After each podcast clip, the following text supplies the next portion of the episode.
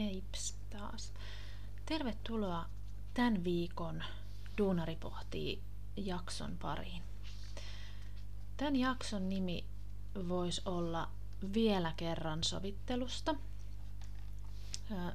Me ollaan tässä jo useampi viikko vietetty tämän sovittelun maailmassa ja katsottu sovittelua eri näkökulmista ja niin työnantajan kuin konfliktin osapuolten sekä sovittelijan näkökulmasta. Mä ajattelin, että me voitaisiin vielä yhden jakson verran viipyillä täällä sovittelun maailmassa, lähinnä ehkä semmoisella yleisellä tasolla.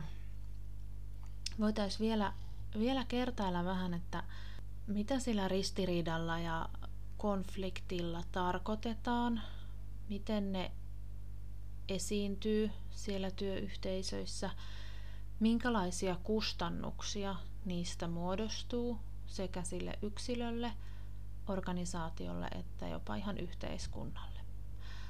Samoin mä mietin, että me voitaisiin muutamalla sanalla vähän käydä tota sovitteluun liittyvää juridiikkaa ja samoin me voitaisiin voitais sitten muutama sana pohtia kysymysten kautta sitä sovittelua.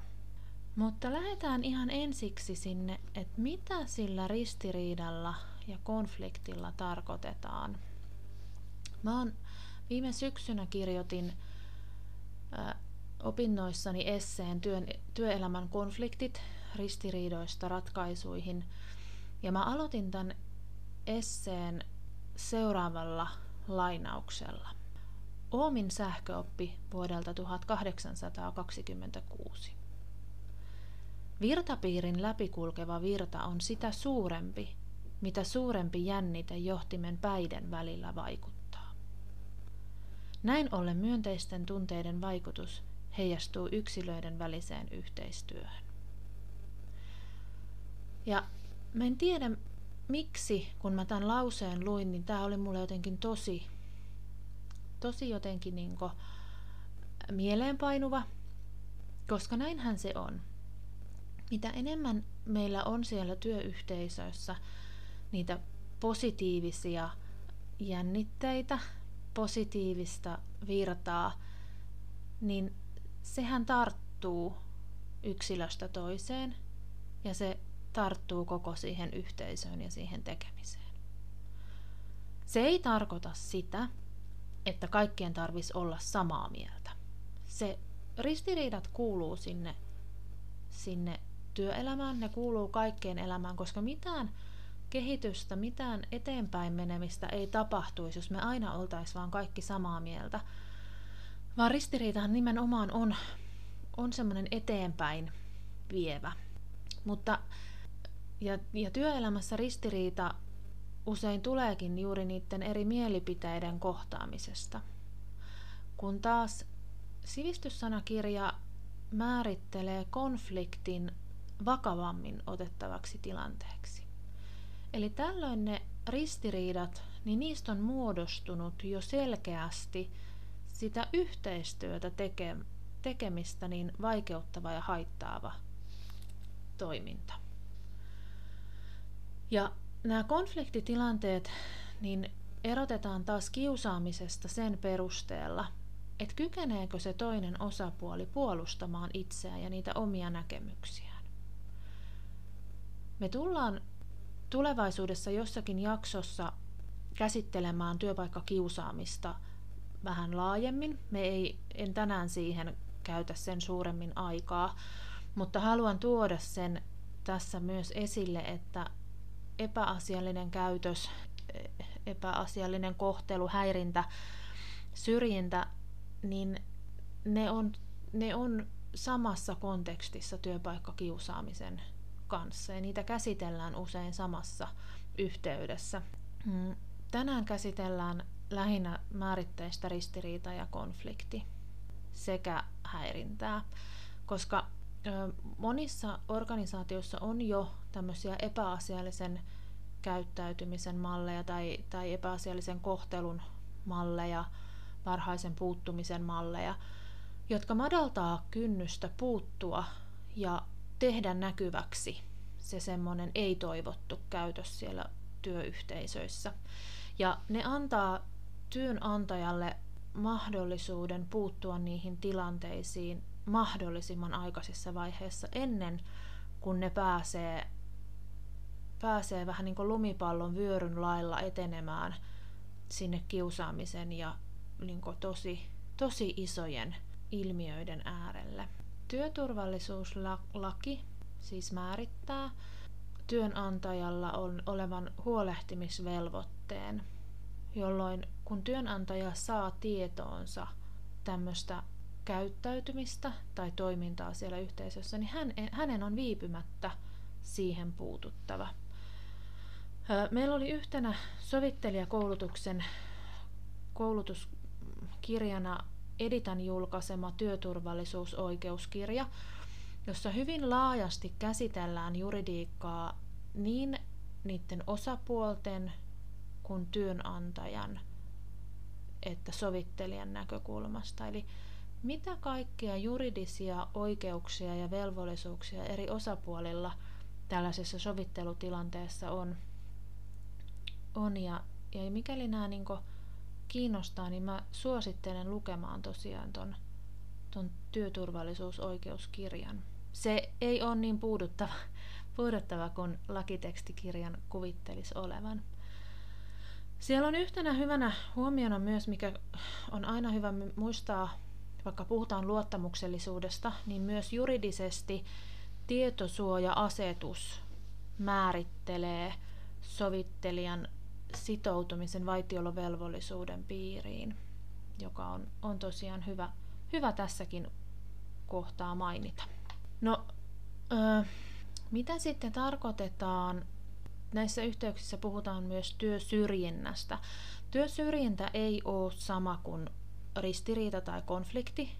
Työsyrjintä näyttäytyy sellaisissa tilanteissa, joissa se työntekijä on joutunut epäoikeudenmukaiseen asemaan suhteessa toisiin. Näitä tilanteita voi olla rekryt, työtehtävien jaot, koulutukset, uralla etenemiset. Ja näihin liittyy sitten yhdenvertaisuuslaki, joka määrittää sen syrjinnän. Mutta mitä se epäasiallinen käytös sitten on, mistä usein, usein näissä sovitteluissakin puhutaan? Epäasiallinen käytös, sen, sitä ei tarvitse esiintyä toistuvasti eikä, eikä tota, päivittäin, mutta se aiheuttaa kokijalle pahaa mieltä, se aiheuttaa hämmennystä, se aiheuttaa erilaista epävarmuutta. Ja se epäasiallinen käytös voi ilmetä tosi eri tavoin. Se voi olla erilaista kiertoteitse tapahtuvaa huhujen levittämistä. Se voi kohdistua sen persoonaan arvostelulla. Se voi olla erilaista mustamaalaamista siellä työyhteisössä. Samoin epäasiallinen käyttäytyminen ilmenee aika useinkin niin tämmöisen huumorin alle verhottuna pilailuna tai vitsailuna, läpänheittona. Se voi olla myös erilaisten ilmeiden, eleiden, matkimista, mm, niiden arvostelua. Eli se epäasiallinen käytös lähtee usein tosi pienistä asioista. Ja tutkimukset on, on selvittänyt, että mistä tällainen toisia kohtaan kurjasti ja epäkunnioittavasti sekä vähättelevästä, vähättelevästi käyttäytyminen sitten kumpuaa, niin se on usein sen henkilön omista ennakkoluuloista, hänen mielikuvistaan, jopa hänen peloistaan lähtevää. Toisaalta on myös hyvä muistaa se, että, että epäasiallinen käytös voi olla täysin tahatonta.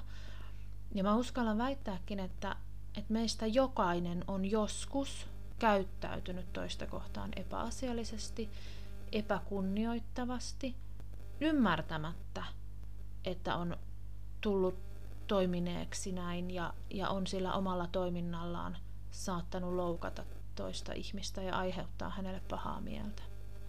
Mutta epäasiallinen käytös voi olla myös hyvin suunniteltua ja johdonmukaista, jolloin se on jo myös sitten syrjintää ja häirintää ja jopa työpaikkakiusaamisen yksi esiintymismuoto.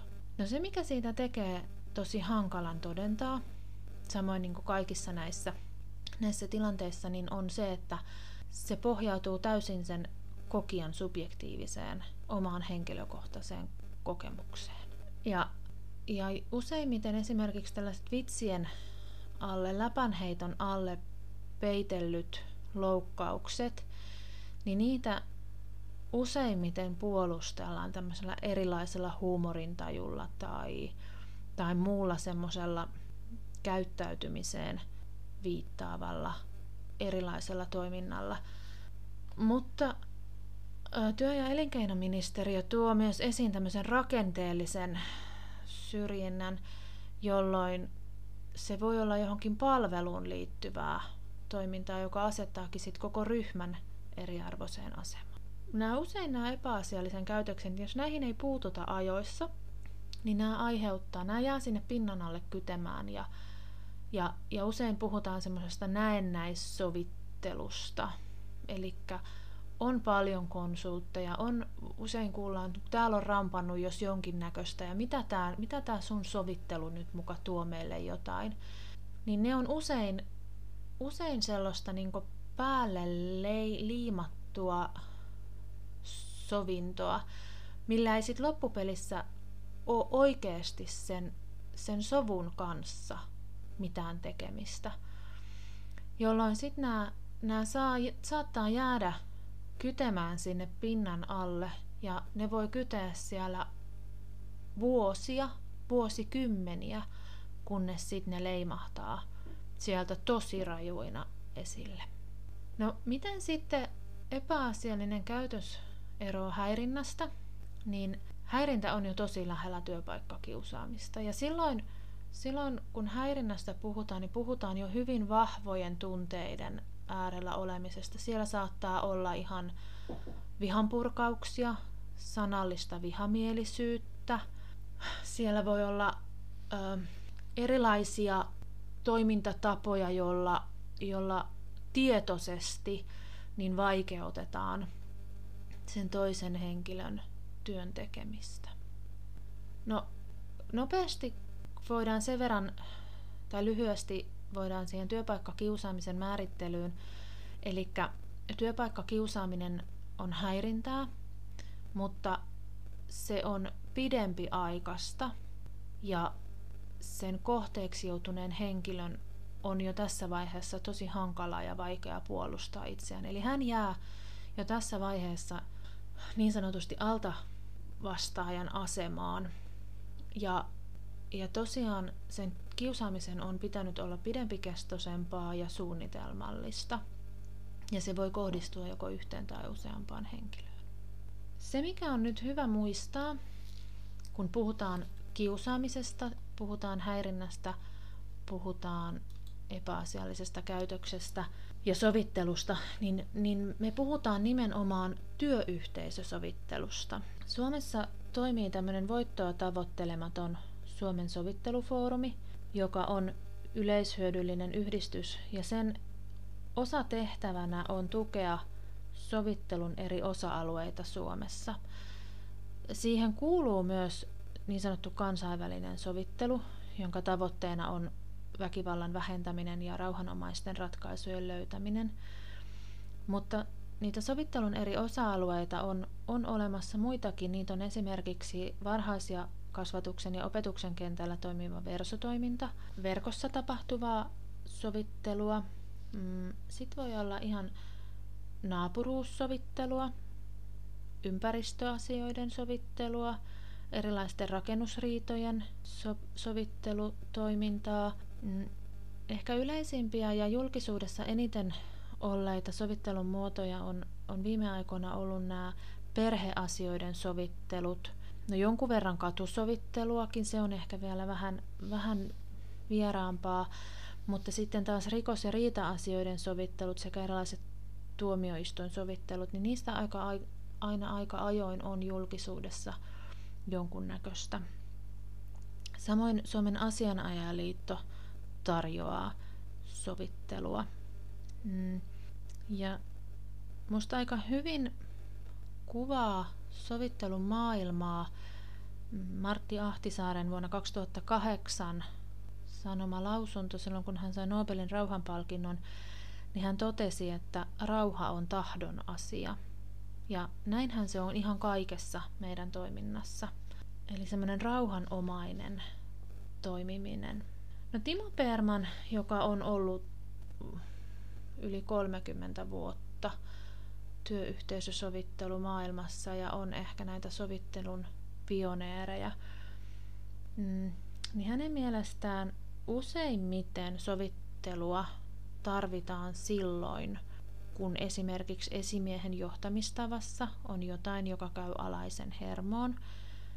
Ismo Saario, Turun yliopiston henkilöstön kehittämispäällikkö, on tuonut esiin työ, tämmöisen ristiriitojen tai riitatilanteiden kärjestymisen johtuvan usein siitä, kun vuorovaikutus lakkaa, jolloin ihmiset alkaa tehdä erilaisia tulkintoja, joiden taustalla on joku tosi yksittäinen pieni tapahtuma. Ja Ismo Saario on, on Turun yliopiston ehkä tämmöinen pioneeri myös tässä sovittelun ja työyhteisöjen sovittamisen tai yhteensovittamisessa. Nimittäin Turun yliopisto on aloittanut vuonna kaksituhattaseitsemän sellaiset sisäiset sovittelijakäytänteet, jo, jo he on kouluttaneet jo vuoteen kaksituhattakuusitoista mennessä oli viisitoista koulutettua yliopiston henkilöstön jäsentä. Heillä on pikkasen muista poiketen erilainen sovittelumalli, eli he käyttää aina kahta sovittelijaa, joko kahta talon sisäistä sovittelijaa tai sitten niin, että on, on ö, talon sisältä sovittelija sekä sitten ulkopuolista sovittelijaa. Ja he on todenneet, että se on heillä tosi toimiva malli. Ö, Timo Pehrman korostaa tässä prosessissa sitä sovittelijan roolia juurikin semmoisena ohjaavana henkilönä. Eli sovittelija ei ikinä ole erimielisyyttä ratkaiseva henkilö, vaan se vastuu nimenomaan on aina niillä osapuolilla. Ja Timo tuo esille sen, hän, kä- hän käyttää tällaista valessovittelijamääritelmää kouluttamattomista sovittelijoista. Hän näkee sen aika suurena riskinä, varsinkin silloin, jos kyseessä on tosi iso riitatilanne, jotenkin todella, todella jopa hän käyttää sanaa karmea riita, ja sinne menee kouluttamaton henkilö sinne riidan keskelle täysin sellaisen oman mututuntuma kokemuksensa perusteella.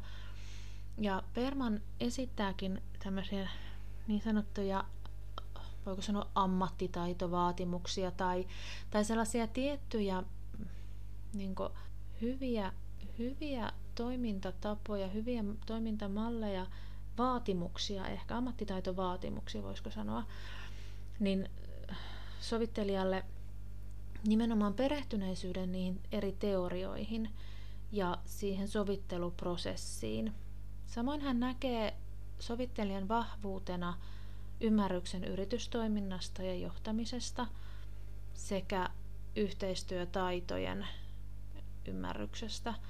Samoin hän on tuonut jossain vaiheessa esille ja, ja tuokin, että on, on hyvin tärkeää, ja meillekin tässä koulutuksessa moneen otteeseen tuli esille ja puhuttiin nimenomaan tästä eri lakien ja juridiikan ymmärtämisessä suhteessa siihen sovitteluun, että siellä on aina taustalla joku tuki, joku lakiin nojaava tuki, joka tuo sille sovittelulle aina jonkun tämmöisen taustan. Mm, samoin Timo Pehrman tuo tämmöisiä tiettyjä vahvuuksia sille sovittelijalle. Hän näkee, että sovittelijalla tulisi olla kyky luottaa ihmisiin ja heidän omaan kykyyn ratkaista ongelmia. Sovittelijalla olisi myös hyvä olla tämmöinen turvallista ilmapiiriä ja yhteistyön rakentamista luottamuksellisuuden luomisen kyky. Ja allekirjoitan kyllä, kyllä nämä kaikki hänen. Itse ainakin olen huomannut, että mitä enemmän asioista saa tietoa, niin sitä varmemmin jotenkin ehkä seisoo omilla jaloilla, että omat jalat on, on maata vasten, että, ja on semmoinen varmuus siinä toiminnassa. Öö, samoin meillä on koulutuksessa ihan huippuluennoitsijoita, huippusovittelijoita, toimii Pia Lappalainen ja Saara Remes. Suosittelen lukemaan ja, ja YouTubesta katsomaan. Esimerkiksi Saara on ollut muutamissa tämmöisissä luentovideoissa, niin, niin katsomaan. He on äärimmäisen ammattitaitoisia ja osaavia sovittelumaailmassa ja kertovat hyvinkin silleen käytännönläheisesti ja, ja maanläheisesti niistä asioista. No, mistä sitten voi, jos omalla työpaikalla nyt tulee esille, että olisi sovittelijalle tarvetta, niin mistä tällaisia koulutettuja sovittelijoita voi esimerkiksi sitten lähteä etsimään? Niin yksi luotettava ja suositeltu, tai suosittelen, suositeltava, miten se nyt sanoo? Joo, tänään on näköjään sanat, tai kieliristissä ja sanat sekaisin, niin Suomen sovittelufoorumin kautta, eli sovittelu piste com, niin sitä kautta löytyy koulutetuista työyhteisösovittelijoista lisätietoa. Samoin joillakin työterveyshuolloilla on itsellään koulutettuja työyhteisösovittelijoita tai heillä on, on yhteistyötä tämmöisten koulutettujen sovittelijoiden kanssa. T T K:n Työturvallisuuskeskuksen sivuilla on myös aika kattavasti työyhteisösovittelusta tietoa, mikäli aihe edelleen kiinnostaa ja haluat siitä löytää, löytää lisätietoa. Siellä on esimerkiksi tämmöinen kymmenen kysymystä työyhteisösovittelusta ja sieltä nousi kaksi sellaista kysymystä, mitä mä ajattelin, että mihinkä en ole, en ole ehkä tämän oman podcastini kautta vielä vastannut, niin oli kysymys, että kuka voi tehdä aloitteen sovittelusta? No, sovittelusta voi tehdä aloitteen ihan kuka vaan.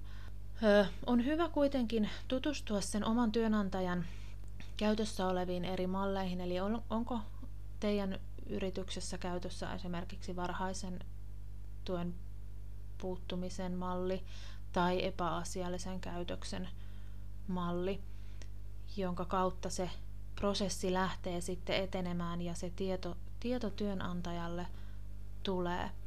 Tässä on hyvä kuitenkin muistaa se, että kun työnantajalla on se työturvallisuuslain kautta tuleva huolehtimisvelvoite, niin on syytä muistaa se, että sovitteluun lähdetään aina sen työnantajan harkinnan mukaan. Eli työnantajalla on oikeus sitten arvioida, että onko hänellä joku muu keino esimerkiksi, mitä kautta voitaisiin sitten lähteä purkamaan tätä asiaa. Samoin voi olla yhteydessä työsuojeluvaltuutettuun, mikäli omassa organisaatiossa sellainen on, ja lähteä sitä kautta viemään sit asiaa eteenpäin.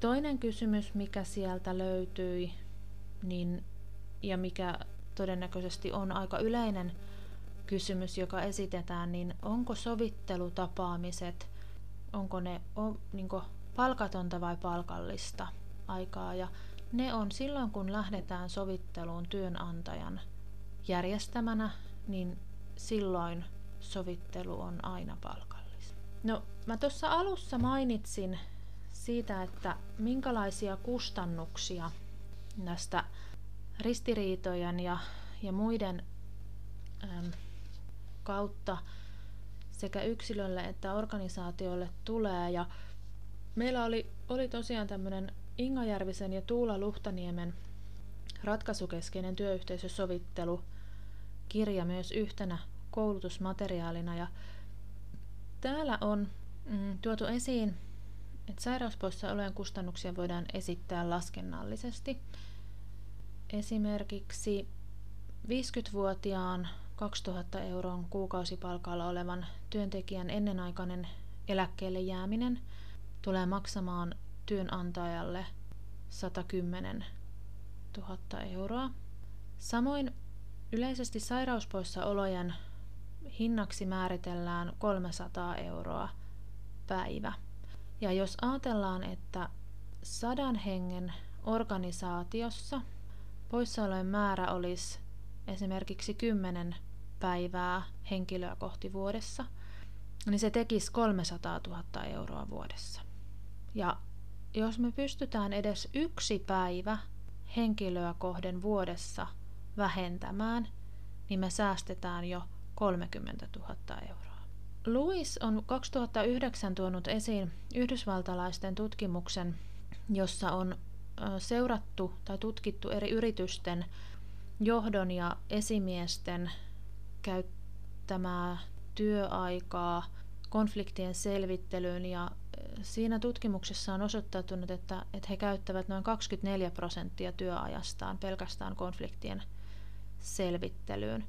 Eli neljänkymmenen vuosityöviikon aikana niin ristiriitojen käsittelyyn kuluu siis noin neljäkymmentä tuntia esimies.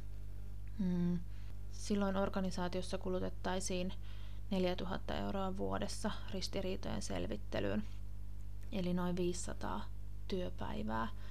Jos yrityksessä toimii tuhatviisisataa työntekijää ja on sata esimiestä, jotka viikossa käyttäisi yhden tunnin ristiriitojen selvittelyyn. Näin kautta, jos ajatellaan, että se laskennallinen hinta on kolmesataa euroa, niin pelkästään konfliktien kustannukset esimiehen ajankäytön kautta laskettuna olisi sataviisikymmentätuhatta euroa. Unohtamatta sit niitä ulkopuolisten tahojen suoria kustannuksia, eli työterveyshuollon tai muiden, muiden sitten menoja. Samoin joskus voi olla niin, että ajaudutaan työtuomioistuimen prosessiin, joka on tosi pitkä ja kallis. Ja jos me pystytään sovittelun kautta vähentämään niitäkin kustannuksia ja niihin kulutettua aikaa, niin se on aika iso, iso summa vuodessa, mitä, mitä sitä kautta voidaan säästöjä myöskin tehdä, jos halutaan tälleen euroja laskea. No mihin muuhun, muuhun konfliktit ja ristiriidat vaikuttaa, niin ne vaikuttaa siihen ihmisten, ihmisten työn sujuvuuteen, sen työn tehokkuuteen, työn tuottavuuteen. Ja silloin kun me käytetään sitä energiaa työyhteisöissä siihen ristiriitoihin, niin nehän on kaikki siitä, siitä meidän perustehtävästä, siitä meidän työstä pois. Joskus saattaa käydä niin, että tämmöisissä tosi vakavissa konfliktitilanteissa niin ihmiset ei näe muuta keinoa kuin vaihtaa työpaikkaa, niin tässäkin tulee jo kustannuksia, menetetään se ammattitaitoinen työntekijä, tulee rekrytointiprosessit, tulee uuden henkilön perehdyttämiset, voi olla, että tulee jopa rekrytointivaikeuksia, mikäli siellä on, on organisaatioiden ulkopuolelle levinnyt näistä ristiriidoista tieto. Saatikka sitten kaikki työn imuun, psykologiseen sopimukseen, työhyvinvointiin liittyvät, työn jaksamiseen liittyvät tekijät, sellaiset niin kuin psykososiaaliset henkisen kuormituksen kustannukset, mitkä tulee sit, mitä ei pystytä euroissa laskemaan. Et puhutaan aika, aika isoista kustannuksista, mitä meille voi tulla, jos Jos me jätettäisiin tämmöinen sovittelun mahdollisuus organisaatioissa käyttämättä. Ja mä näkisin, että yhtenä työn kehittämisen välineenä niin se sovittelu, että se ei aina tarvitsisi olla niin, että se menisi, pääsisi niin pahaksi ne tilanteet, että me tarvittaisiin konfliktin selvittämiseen tai, tai tilanteen purkamiseen sitä sovittelijaa, vaan mä, mulla on jotenkin sellainen ajatus ja, ja tuntuma siitä, että, että me voitaisiin viedä sitä sovittelua semmoiseen ennaltaehkäisevämpään toimintaan, sellaiseen mm, ajatukseen siitä, että me saataisiin sen sovittelun kautta jotenkin avattua sitä meidän keskustelukulttuuria ja avattua niitä vuorovaikutustilanteita niin, että meille ei pääsisi syntymään niitä paho, pahoja klikkejä ja niitä semmoisia pinnan alle kyteviä tulipaloja, jotka sitten sieltä saattaisi räjähdellä vähän niin kuin tulivuoren tavoin. Mä en tiedä, onko se sitten enemmän sitä työnohjauksellista ajatusta. Siitä mä ehkä voin vuoden päästä palata tähän pohdintaani uudestaan, mutta tällä hetkellä niin, niin mä kokisin, että, että se sovittelu niin olisi semmoista tulevaisuudessa semmoista ennaltaehkäisevää, semmoista työn kehittämisen työvälineenä olevaa toimintaa, kun, kun ö, ristiriitojen ratkaisua. Mutta tässä ehkä tällä erää nyt kaikki, mitä mulla on, on tähän sovitteluun liittyvää noussut mieleen, mitä mä haluan, haluan nyt tämän podcastin kautta jakaa. Mä toivon, että nämä muutamat viikot on avannut sulle sovittelun maailmaa vähän uuteen näkökulmaan, että oot toivon mukaan saanut näistä näiden ö, fiktiivisten kuunnelmakeissin kautta jonkunnäköistä uutta tietoa sovittelun mahdollisuuksista ja siitä, mitä se sovittelu oikeasti on. Mitä enemmän me saadaan jaettua tietoa siitä, mitä työyhteisösovittelu käytännössä on, niin sitä matalammalla kynnyksellä me uskalletaan siihen prosessiin lähteä mukaan.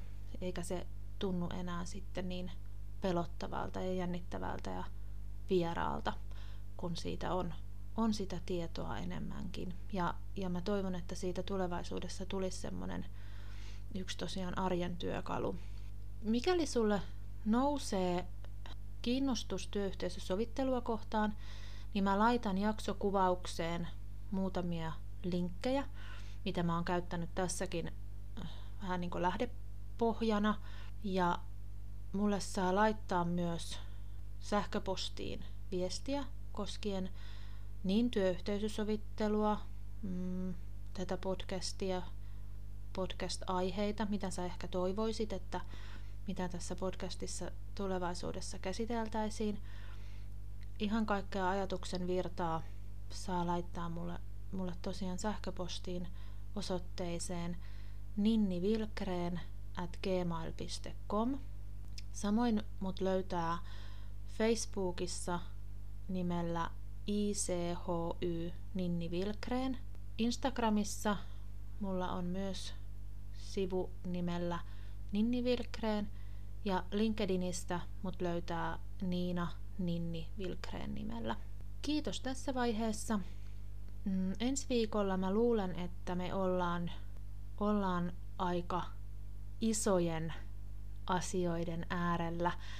Mulla on ajatus, että me lähettäisiin pohtimaan tunteita ja nimenomaan tunteita työelämäkontekstissa. Se on aika, aika iso juttu ja, ja ehkä vielä aika vieraskin ajatus, että ne tunteet siellä työpaikoilla kuuluisi olla. Mä luulen, että me pyöritään varmasti aika pitkälti ä, tunteet työpaikalla pioneeripuhujien Jarkko Rantasen, Iida Leppäsen ja Kamilla Tuomisen ajatusten äärellä. Mutta katsotaan, mitä me ensi viikolla keksitään. Siihen asti mä toivottelen sulle mukavaa viikkoa ja palataan ensi viikolla Duunari pohtii podcastin parissa taas. Siihen asti, moi moi!